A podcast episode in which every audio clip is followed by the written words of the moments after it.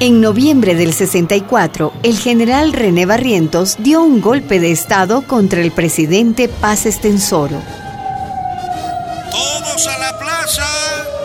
¡Todos a la plaza! ¡Vamos, vamos! ¡Todos a la plaza! ¡Venga, venga!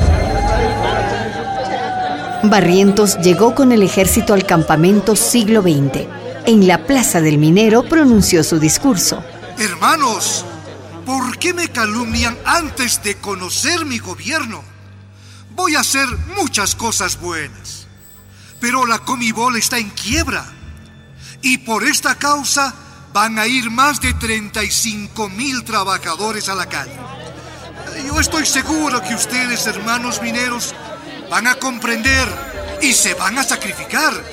Por un año nomás les voy a rebajar la mitad de sus salarios y luego, cuando la Comibol esté bien capitalizada, les voy a reponer, hermanos.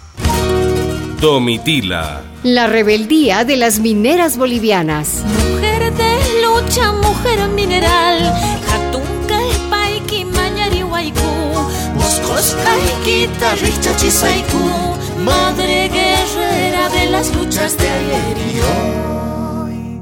Capítulo 8. De masacre en masacre. En mayo del 65 salió el decreto de la rebaja salarial. Empezaron las protestas. Compañeros, huelga general. Huelga general en todas las minas.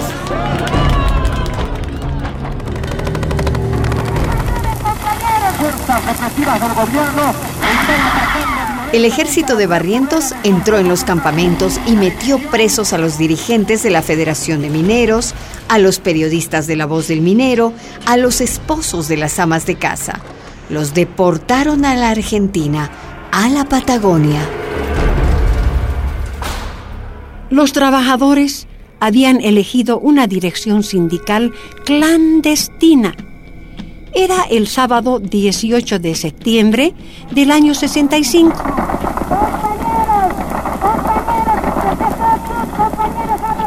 Estábamos reunidos en la plaza haciendo asamblea cuando el ejército nos rodeó. ¡Nadie se mueva! ¡Nadie! ¡Repito! ¡Nadie se mueva! Comenzaron a disparar. No había cómo escapar de aquella trampa. Mataron trabajadores, mataron estudiantes, señoras.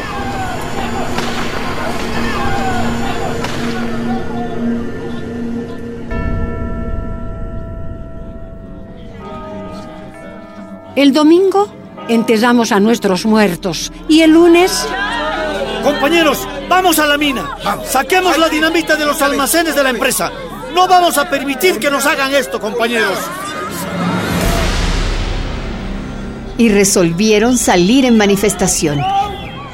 Pero el ejército tenía armas pesadas puestas en la bocamina. ¡No salgan, compañeros! Con calma, compañeros. Ahí Sí. nos deben estar ¡No salgan! Con calma. ¡Nos van a Nos masacrar! ¡Nos van a masacrar! Los trabajadores escaparon por el Cerro Azul, al otro lado del campamento, y desde arriba sorprendieron al ejército. Dinamitas contra metralletas. Los mineros resistieron, pero cuando parecía calmada la refriega, llegó lo peor. Los aviones.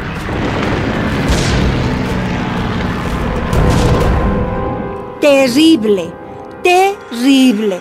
Los aviones caían en picada sobre nosotros como rayos de luz. Salían las balas por todas partes. Pa, pa, pa, pa, pa, pa, pa, pa, disparaban hacia la plaza del minero, hacia el desmonte y mataron a mucha, mucha gente. Entró el ejército triunfante a las minas y comenzaron a revisar casa por casa y a sacar a todos los hombres. El campamento siglo XX fue declarado zona militar.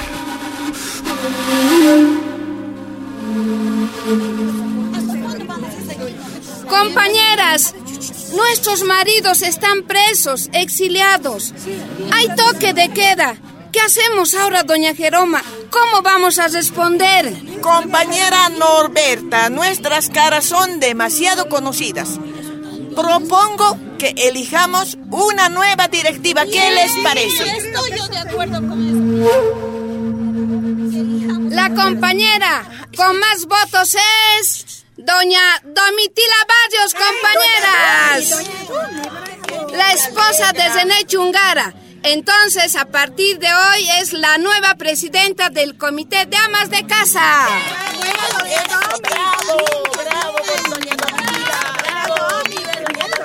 Compañeras, escuchen. He invitado a nuestro dirigente, don Federico Escobar. Es el control obrero para que tome juramento. Pase, don Federico. Ellas son las nuevas dirigentes del Comité de Amas de Casa.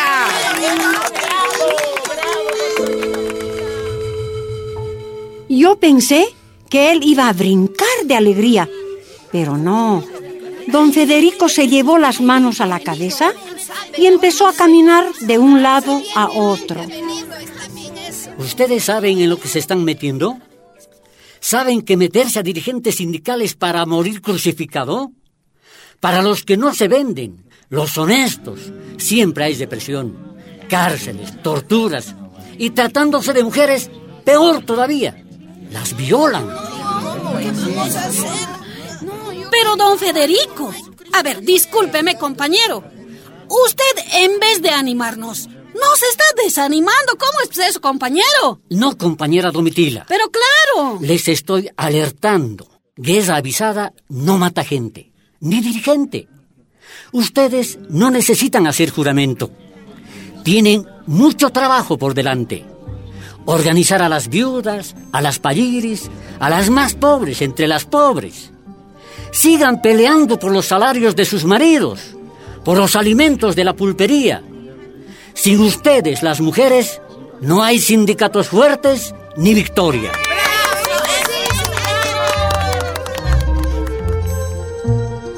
Algún tiempo después llegó a siglo XX una comisión de universitarios, de la prensa y de la iglesia para saber qué había pasado en septiembre. Pero era tanta la represión que nadie quería hablar, nadie se animaba. Domi, Ay, Domitila, ni se te ocurra abrir el pico. Si me botan de la empresa, ¿en qué vamos a parar? sí, René. ver. Pero... Alguien pues tiene que denunciar los crímenes, sí.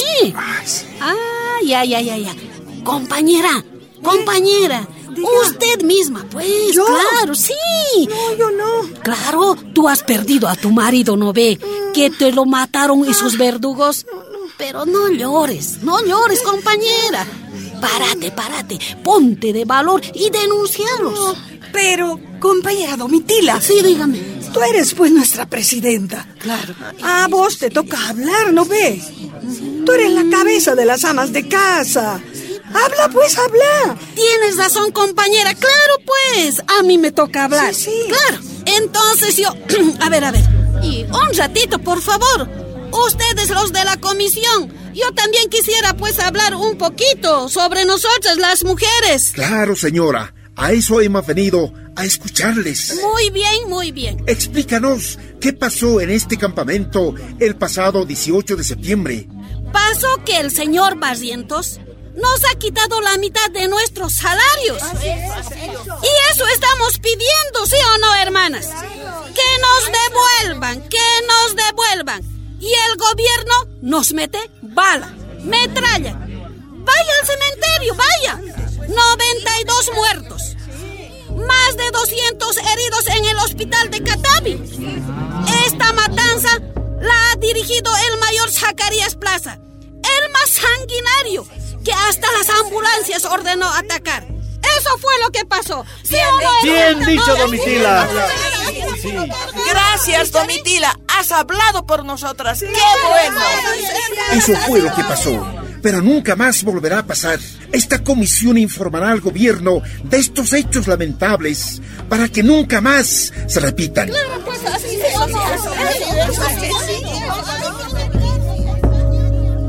Nada cambió. Los salarios no se devolvieron. Despidos, cárceles, exilio. La represión continuó. El miedo también. Pero a inicios del 67, de repente se escucharon noticias de guerrillas. Guerrillas en Bolivia. Mentiras nomás son. Ahora dirán que nosotros somos guerrilleros y nos van a matar. Con ese desánimo estaban, cuando llegó una carta firmada por Moisés Guevara y Simeón Cuba. Lee pues tú, compañera, que tú sabes de letras. A, a ver, a ver, escuchen, voy a leer. Dice, hemos ido a las montañas para organizar un ejército que defienda al pueblo. Somos mineros de Huanuni. Ustedes nos conocen. Eso es lo que dice acá. Pucha, habían estado mineros en la guerrilla. Hagamos copia de esta carta. ¡Rapidito! Mandemos a Interior Mina para que lean. ¡Que viva la guerrilla! ¡Que viva Moisés y Simeón! Y que nos devuelvan nuestros salarios en 48 horas. Caso contrario, todos los mineros nos vamos a la guerrilla.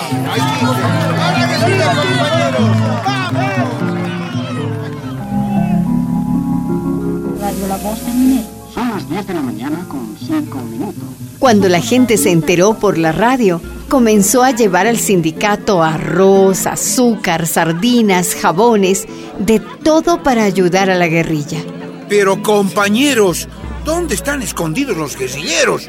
Tenemos mucho, pero no sabemos a dónde vamos a enviar todo lo que hemos juntado. ¿A quién vamos a mandar?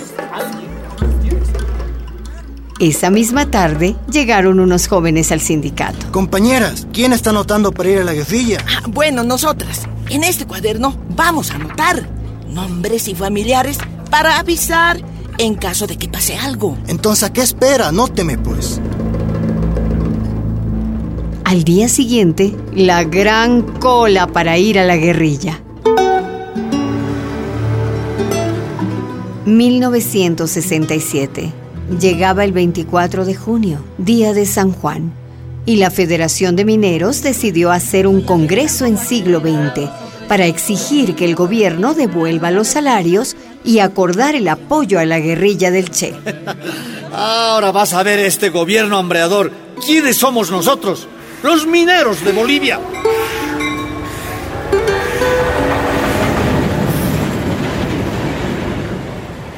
El 23 en la mañana llegó el tren carguero donde siempre traían papa, verdura, arroz, los alimentos para la pulpería. Llegaron los vagones, pero se quedaron en Cancañiri. Ven, compañeros, las comisiones no sirven, pero con guerrilleros en la montaña, ahí sí el gobierno nos va a escuchar. Ahí sí, ya vas a ver. Mañana tendremos comida, compañeras. Ahora a festejar.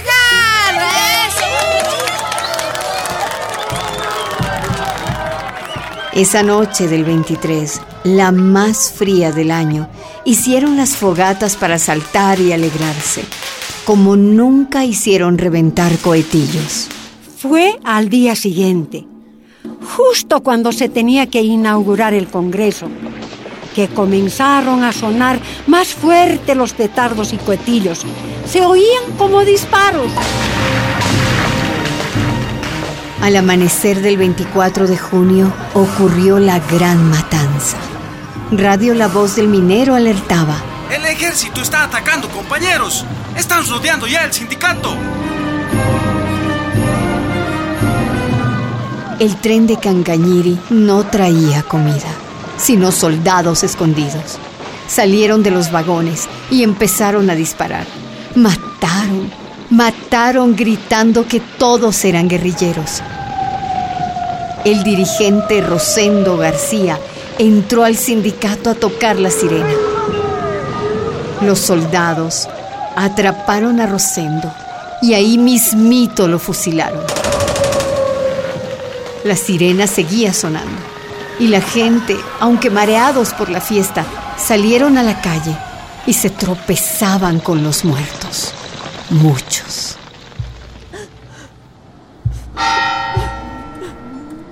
Al día siguiente en el cementerio, Domitila se subió a una pared y desde allí denunció. Compañeros, ¿cómo es clase trabajadora nos maten así. ¡Cobardes! ¿Por qué no van a las montañas? Allí hay hombres armados que los están esperando. ¿Por qué no van a enfrentarse ahí? ¿Por qué vienen a matar aquí a la gente indefensa? ¡Cobardes! A mí y a René, mi marido, nos llevaron presos. Pero eso te lo cuento en otra María del Carmen.